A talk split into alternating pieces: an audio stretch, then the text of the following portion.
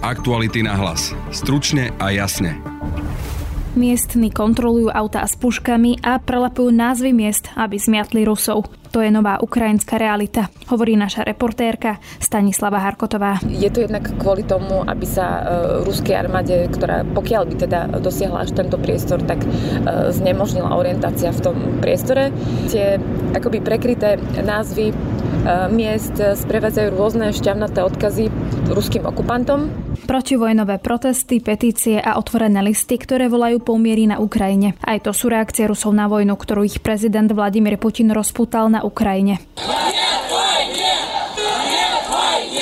Môže vývoj vojny ovplyvniť, ako sa k nej postavia ruskí občania a vôbec zaujíma ešte Vladimíra Putina. Čo si o tom myslia Rusi? To sú otázky pre českého komentátora Libora Dvožáka, ktorý sa dlhodobo venuje témam o Rusku. Putin je opravdu natolik izolovaný a natolik samotávský a nebojím se říci ani e, natolik šílený, že prostě neakceptuje už vůbec nikoho a ovšem rozhoduje sám pre vojnu, ktorá sa nachádza blízko našich hraníc, mnohých ľudí zachvátil strach, úzkosť i pocity bezmocnosti. Je dôležité nepodľahnúť davovej hystérii, hovorí klinická psychologička Barbara Kochárová. Ak je svet deštruktívny, tak my to nemusíme kopírovať v našich osobných životoch a šetriť sily. Niekedy máme tendenciu v tej prvej agónii emócií sa extrémne vystrielať. Práve počúvate podcast Aktuality na hlas a moje meno je Denisa Hopková. Vedeli ste, že investovanie vo vás zbytočne prebúdza obavy a že môžete investovať aj bez toho, aby ste vôbec vstali z postele? Dobré ráno! Nielen detaily o investovaní, ale aj ďalšie zaujímavé témy z finančného sveta pre vás dvakrát do mesiaca rozmenia nadrobné hostia Katrin Lendelovej v podcaste ČSOB nadrobné. Vypočujte si podcast nadrobné na stránke ČSOB a tiež na známych streamovacích službách. ČSOB. Pre vás osobne. Aktuality na hlas. Stručne a jasne. Naša reportérka Stanislava Harkotová sa týždňa nachádzala na Ukrajine a posledné dni mapovala dianie priamo z Kieva. Jej a viacerým novinárom útočisko ponúkla slovenská ambasáda, ktorá ako jedna z posledných ostala v hlavnom meste. Slovensko však dnes pre zhoršujúcu sa situáciu z metropoly ambasádu evakuovalo. Pokračuje Stanislava Harkotová, ktorá opisuje novú ukrajinskú realitu. My sme dnes ráno vyštartovali z Kieva e, zo slovenskej ambasády v takej kolóne, ktorú tvorí asi e, zhruba 10 aut. E, jedna z viac ako ako 20 ľudí. Medzi nami e, sú e, aj rodiny s deťmi, je nás tu viacero novinárov, ktorí sme vlastne posledné dni e, prebývali na ambasáde slovenskej, ktorá nám teda umožnila aj vzhľadom na tú bezpečnostnú situáciu, aby sme sa presunuli do jej priestorov teda od skorého rána sme na ceste, máme namierené do Moldavska, kde odkiaľ potom budeme pokračovať klasicky cez Rumunsko, Maďarsko až na Slovensko. Ten dôvod, e, prečo sa presúvame, je asi pochopiteľný. Tá situácia v meste sa e, bohužiaľ e, zhoršuje. Boli sme vlastne dlho, alebo teda Slovensko malo dlho ako jedna z malých krajín svoju ambasádu v Kieve otvorenú. V zásade sme odišli ako predposlední a po nás v Kieve zostávajú v zásade už len, už len Poliaci.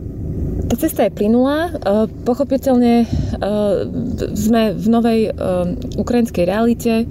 To, čo teraz máme možnosť vydávať na cestách v rôznych regiónoch Ukrajiny, sme vydávali v roku 2014 najmä na Donbase, kde si rôzne mestečka a dedinky urobili pred svojimi, teda pred vstupom do tých svojich dedín tie tzv. blokposty, kde hliadkujú jednak policajti, vidíme tu vojakov, ale zároveň aj miest miestných mužov. Eh, ja som tu pri viacerých mestách videla eh, mužov, predpokladám, že to sú domáci, ktorí, ktorí proste strážia dediny eh, s polovnickými puškami a, a vlastne každé auto, ktoré, ktoré prechádza tými blokpostami, tak musí prejsť nejakým typom uh, kontroly. Oni sa vás proste popýtajú, kto ste, čo ste, pozrú si vaše dokumenty a potom vlastne uh, pokračujete v ceste.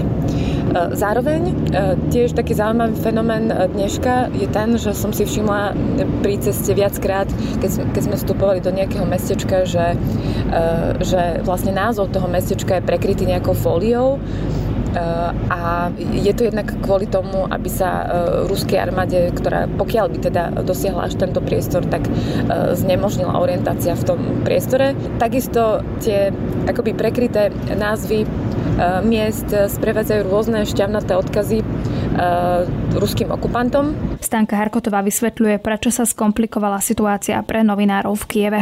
Ja sa teraz presúvam vlastne z Kieva trošku s takým ťažkým srdcom, pretože je to tak trochu Sofína voľba, keď stojíte pred tým, že či zostať alebo odísť, ale aj vzhľadom na to, že tá situácia v meste sa tak trošku skomplikovala a aj novinári musia proste riešiť istý typ logistiky, najmä to, že ak by ste zostali v oblíhanom meste dlhší čas, tak sa na to treba pripraviť. A dnes v Kieve existuje celkom problém napríklad s tým, aby ste si vyťahli väčší obnos peňazí a ako náhle sa ocitnete v situácii, že sa vám vlastne vaše, vaše peniaze začnú míňať, tak potom musíte vyriešiť, akým spôsobom sa, sa dopracovať k hotovosti, ak vlastne nefungujú E, normálnym spôsobom ani bankomaty a ani vlastne e, ten tzv. obmin valut, e, kde si, to sú také akoby obchodíky, kde si môžete zametiť peniaze za, za hrivny.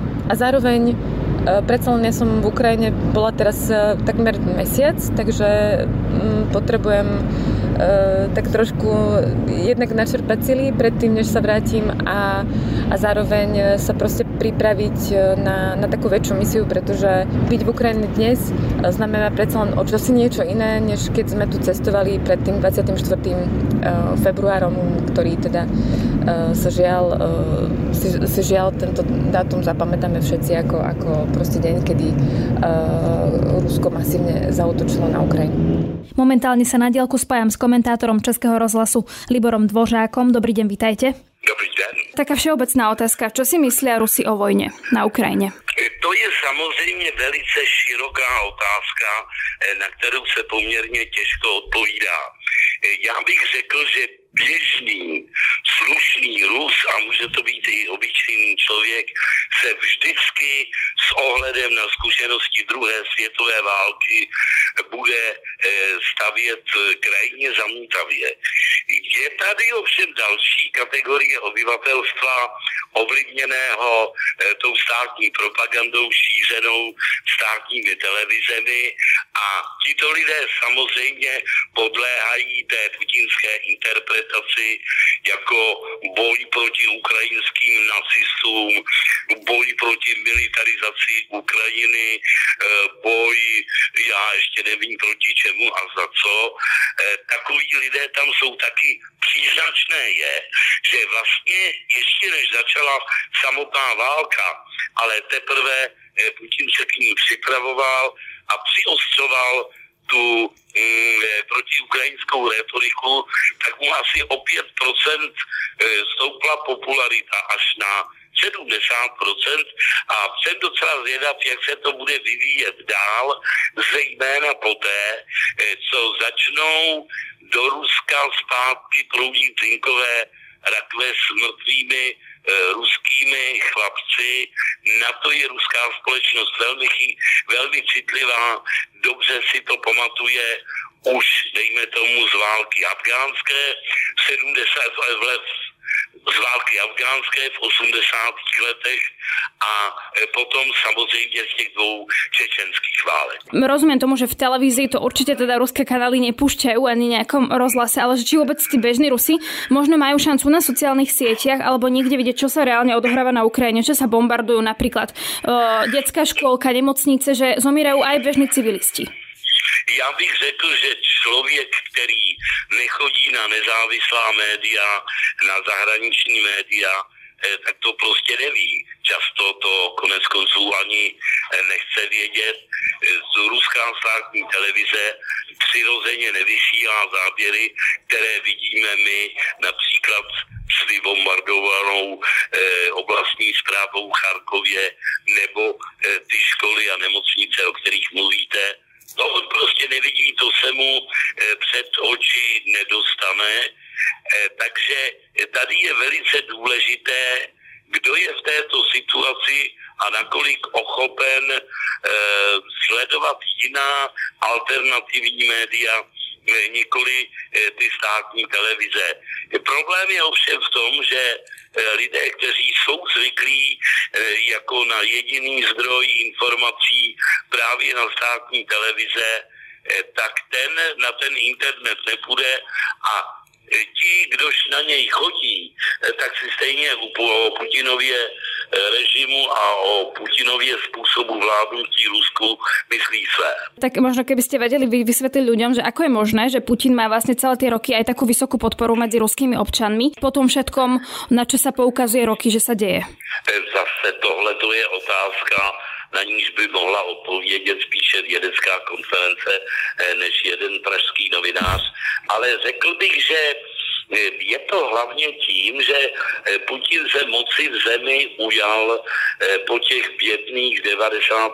letech, která byla pro normálního Rusa opravdu velice krušná a že to Rusko samozřejmě i za cenu vlastního osobního štěstí měl prostě to štěstí, že najednou poskočily ceny surovin energetických a on tak začal získávat peníze, o nich třeba Boris Jelcin neměl nejmenší ponětí, zkrátka dobře dokázal tu zemi stabilizovat, dokázal ji ekonomicky povznést na ty ruské poměry a za to je mu spousta Rusů dodnes vďačná.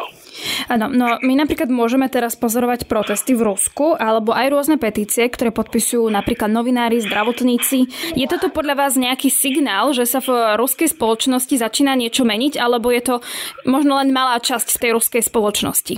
Víte, já si myslím, že samozřejmě eh, ty nálady ve společnosti se začnou měnit eh, nejenom poté, co začnou přijíždět cizinkové rakve, ale také poté, co s jistým odstupem začnou fungovat eh, ty západně ekonomické sankce. Víme, že teď aktuálně se rubl eh, najednou propadl o 30%, přijdou další sankce, přijde odpojení zatím sedmi bank od systému SWIFT, Zkrátka dobře, to jsou zcela objektivní důvody k tomu, aby se zhoršovala ekonomická situace a na to Rusové samozřejmě hákliví jsou, jakkoliv jsou jinak schopní eh, se skrovnit a žít opravdu z mála. Čo potom čakať, keď si to uvedomia? Teda výjdu na ulice, budú protestovať, je to začiatok konca Putina, alebo čo si predstaviť, že sa stane? To je samozřejmě otázka, protože víme, že Putin eh, v poslední době, zejména v posledním roce, ty pouliční demonstrace téměř vymítil. Eh, poslední vlna přišla samozřejmě eh, po té, co se počátkem loňského roku do Ruska vrátil Alexej Navalny. Na přelomu loňského ledna a února začaly velké demonstrace, ale ty byly potlačeny tak tvrdě, že od té doby se prakticky nevyskytují. Je otázka, jak to bude vypadat teď. Môže podľa vás ovplyvniť vývoj tej vojny to, čo si myslia bežní Rusi a teda, že by napríklad aj vyšli do tých ulic a protestovali by? Alebo Putin je dnes už natoľko izolovaný, keď to teraz tak veľmi surovo poviem, že mu bude jedno, čo si myslia? Já se obávám, že B je pravda, že Putin je opravdu natolik izolovaný a natolik samotářský a nebojí se říci ani e, natolik šílený, že prostě neakceptuje už vůbec nikoho a ovšem rozhoduje sám, e, aniž si patrně uvědomuje, že svůj vlastní národ žene do, ne do záhuby, tak do velmi dramatických časů. Je vôbec niekto v Rusku, kto by mohol teda ovplyvniť to, čo urobí Putin? E, to je otázka, kterou dostávám poměrně často, takže mám na ní takovou prefabrikovanou odpověď. E, říkávalo se, že Putin přece nerozhoduje sám, že ten nejbližší jeho kremelský okruh spolupracovníků tvoří jakési postsovětské politbyro 2.0, jenomže tohle to právě přestává platit. A když si uvědomíte televizní obrázky z posledních dnů, jak Macron sedí nejdřív pět metrů od e, Putina a potom Putin sedí, já nevím, 15 metrů od svých vlastních e, ministrů, tak to ještě vlastně tu jeho totální izolaci a zřejmě i ztrátu styku s realitou e, dokumentuje nejlépe. Čiže si to máme predstaviť tak, že možno už ani nekomunikuje generálmi aj niekde úplne sám Docela to na to vypadá, tvrdit to samozřejmě nemůžeme, eh, byla by to spekulace, ale je to velmi pravděpodobné. Toľko komentátor Libor Dvořák, ďakujem pekne. Naslyšenou. Aktuality na hlas. Stručne a jasne. Na Ukrajine je vojna. Prakticky spravodajstvo je už len iba o vojne, rozpráva sa o nej v každej domácnosti, počuť slova o agresii Ruska na Ukrajinu prakticky v každom podniku, reštaurácii, pábe, krčme. Ľudia si už začali nakupovať jodové tabletky, vybavovať cestovné pasy. Inými slovami, máme strach. A o týchto témach budem hovoriť s klinickou psychologičkou Barbarou Kuchárovou. Dobrý deň. Dobrý deň. Počúvate aktuality na hlas, pekný deň, želá Brane Dobšinský. Pani Kuchárová, máme strach, máme úzkosť.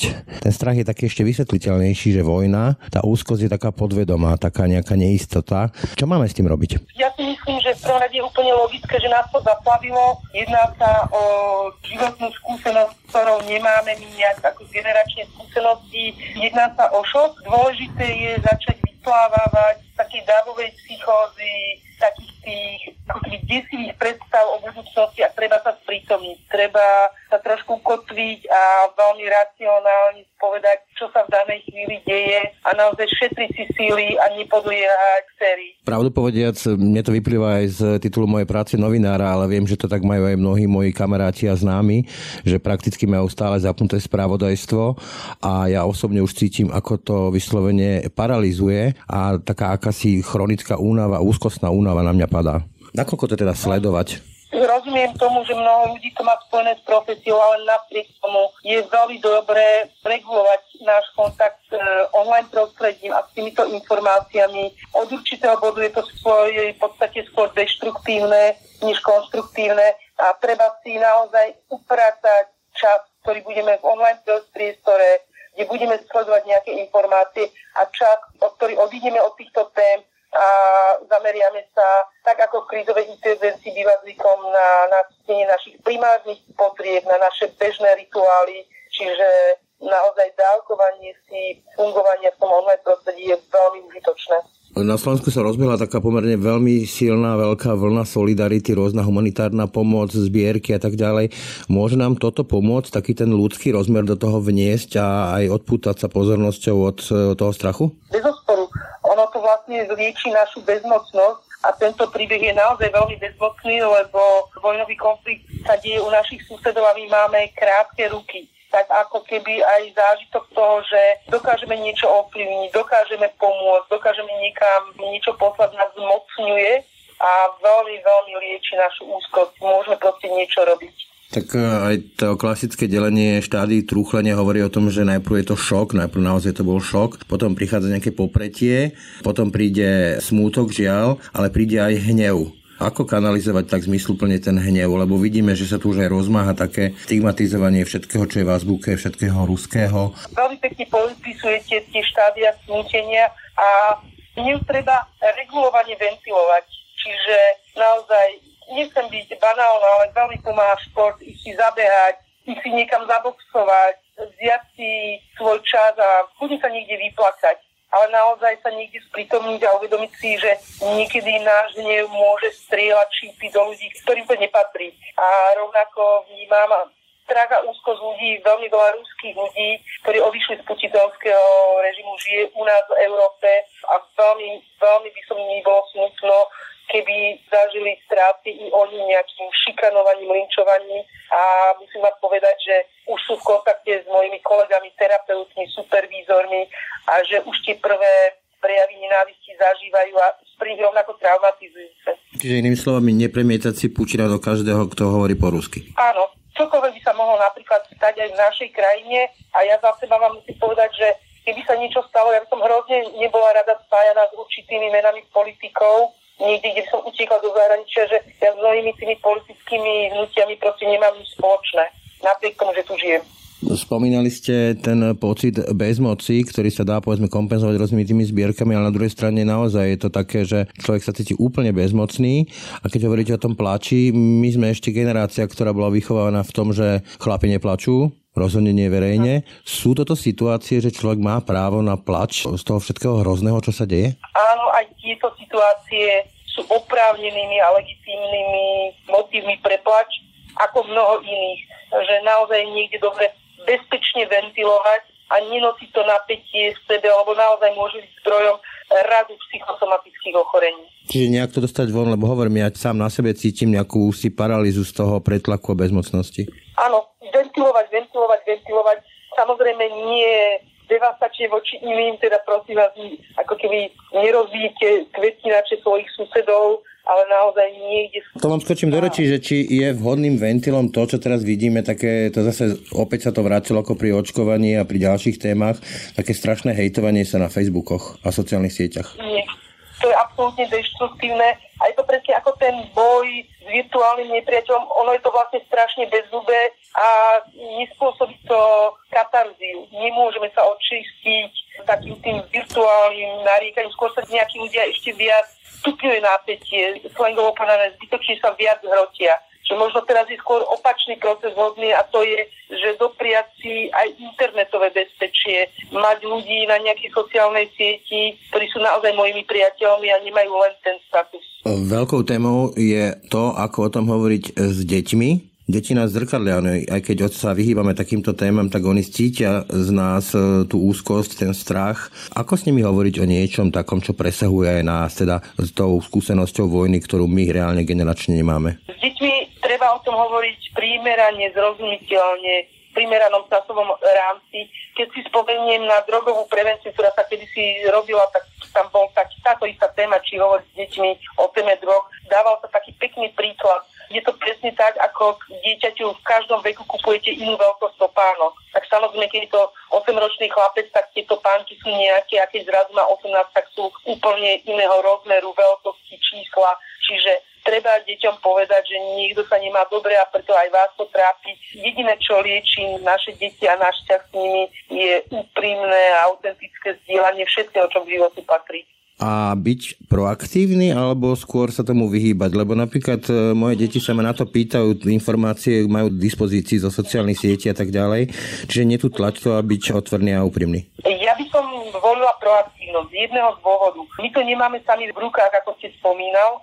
Keby sme boli jediní šíriteľia tých informácií, vieme to krásne regulovať. Len tie deti to už dávno vedia, dielajú to, rozprávajú sa o tom na ihriskách, v školách a myslím si, že veľká pomoc rodiča pre dieťa je, ak tiež on pravý čas ako keby ovplyvňuje to dieťa informáciami, ktoré idú od toho rodiča.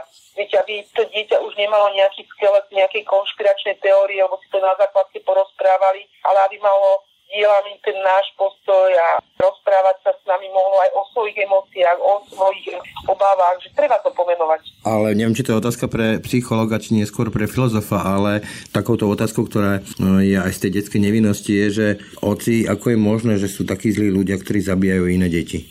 To je zreálnenie. A to je naozaj pre deti veľmi dôležité. Naozaj vedie je to veľmi bezpečné, že sú tu najrôznejší ľudia na tom svete máme najrôznejšie príbehy a že medzi nami ľuďmi sa môže stať úplne všetko.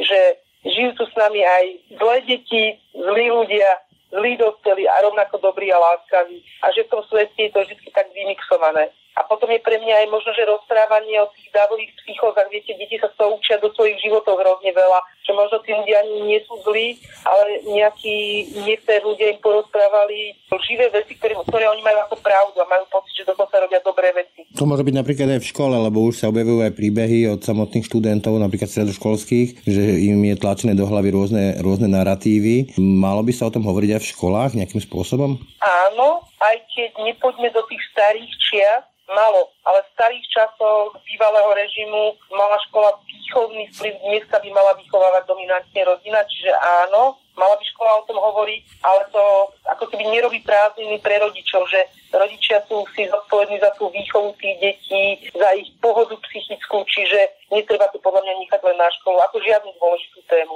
Keď hovoríte o tých rodičoch, teda rodine, tak toto je tiež ďalší príklad, ktorý dokáže aj totálne rozbiť alebo rozhádať tú rodinu. Či už politické postoje, ale povedzme aj, že etnicky zmiešané rodiny, kde jeden stojí na jednej strane, druhý na druhej strane a v tej, na tých stranách sa striela pár sto kilometrov vedľa nás. Proste to sa deje v histórii ľudstva alebo na iných kontinentoch bežne. Je to veľmi ešte výraznejšie pre občianske vojny, že tá krv sa rozdelí, že tí ľudia na nejaký čas sa stanú dokonca svojimi súpermi alebo protivníkmi. Týka sa to rodiny a blízkych, že zvažujme, dbajme o svoje bezpečie a tých bezprostredne blízkych a musíme sa rozhodovať, že či s tými ľuďmi, ktorí sú povedzme našou rodinou, máme ešte stále témy, ktoré nás spájajú a my vieme bezpečne fungovať v iných témach. Povedzme, o niečom, čo máme rozpor sa nebavíme, ale vieme spolu zdieľať iné témy, lebo život je o mnoho širší. Niekedy je to možno až také, že len preto, aby sme si nespôsobovali vzájomnú bolesť, tak na nejaký čas ten kontakt proste prerušíme. Lebo ja som sa teraz rozprával s jednou Ruskou, sme to aj vysielali, ktorá má jedného príbuzného brata v Kieve a druhý v Moskve čaká na povolávací rozkaz, kde reálne hrozí, že budú po sebe strieľať. Áno, a tomuto sa hovorí svet. A toto je všetko to, čo k tomu životu patrí, len my sme vlastne v nejakej ako keby bezpečnej bubline zabudli, že toto sú témy ľudstva, ktoré tu bežia stále oni sú už pomaly, teda nie pomaly, ale reálne ukotvené aj v Biblii. A je to veľmi ťažké, áno, presne. Keď dvaja bratia sa postavia proti sebe, ale e, v histórii ľudstva sa to tisícekrát zopakovalo, bohužiaľ. Pýtal by som sa ešte aj na to, že v takýchto situáciách, však to otestovala aj pandémia, už vidíme aj nejaké čísla predbežne, tak v takýchto situáciách ten stres, tú úzkosť ľudia zvyknú potlačať aj rôznymi závislosťami od e, alkoholu až po nejaké ďalšie návykové látky. Milím sa? Môže byť aj toto dôsledok? Nie, absolútne presný odhad máte a naozaj vydefinoval si to dokonalo. Už nám to bežalo v téme pandémie. Potrebujeme ventilovať, ale my ľudia vieme ventilovať dobrými, ale i deštruktívnymi spôsobmi. Čiže treba si veľký dávať pozor, aby z toho jedného pohára vína na uvoľnenie zrazu nebola jedna flaštička večer na uvoľnenie a príde mi to naozaj to posolstvo v tom, že ak je svet deštruktívny, tak my to nemusíme kopírovať v našich osobných životoch. Čiže čo je taká tá kľúčová rada na záver od vás v tejto situácii, keď sa reálne bojíme až do takých rozmerov, že si nevieme predstaviť, kam až to zájde, že reálne sa tu ľudia obávajú toho, že naozaj, že sem vtrhnú nejaké tanky, bomby, rakety? Treba sa sprítomniť a ukotviť. Treba sa veľmi racionálne zaberať, čo sa deje v danej chvíli a pre mňa je, že ako keby trápenie majú naši susedia. My tu zatiaľ fungujeme v miery a netreba byť prorokom, sa hovorí, že je nebezpečné byť prorokom vo vlastnom príbehu, že je veľmi dôležitejšie ako kedykoľvek pred týmto žiť tu a teraz, užívať si tie prítomné okamihy, ani zase nezdať svoje rituály a nezabudnúť, že najhoršia je sociálna izolácia, čiže stretávať sa s priateľmi a zažívať aj pekné veci. Ináč počas vojen, však je o tom rad filmov, ľudia zažívali aj pekné veci. V každej vojne sa aj rodili deti, len, len tak som to chcela povedať. Čiže inými slovami, aký to možno znie krúto voči tým obetiam na Ukrajine, vážiť si to, čo tu máme, aj ten mier, aj ten pokoj definitívne. A šetriť sily. Niekedy máme tendenciu v tej prvej agónii emócií sa extrémne vystrieľať a je o mnoho viac zodpovedné aj voči našim susedom šetriť sily, lebo možno tú pomoc budú potrebovať dlhšie než tento prvý týždeň. Toľko Barbara Kucharová, klinická psychologička. Ja vám ďakujem za rozhovor. Ďakujem veľmi pekne. To je pre dnes všetko. Na podcaste spolupracovali Matej Ohrablo, Stanislava Harkotová a Branislav Dobšinský. Od mikrofónu sa lúči a pekný zvyšok dňa želá Denisa Hopková. Aktuality na hlas. Stručne a jasne.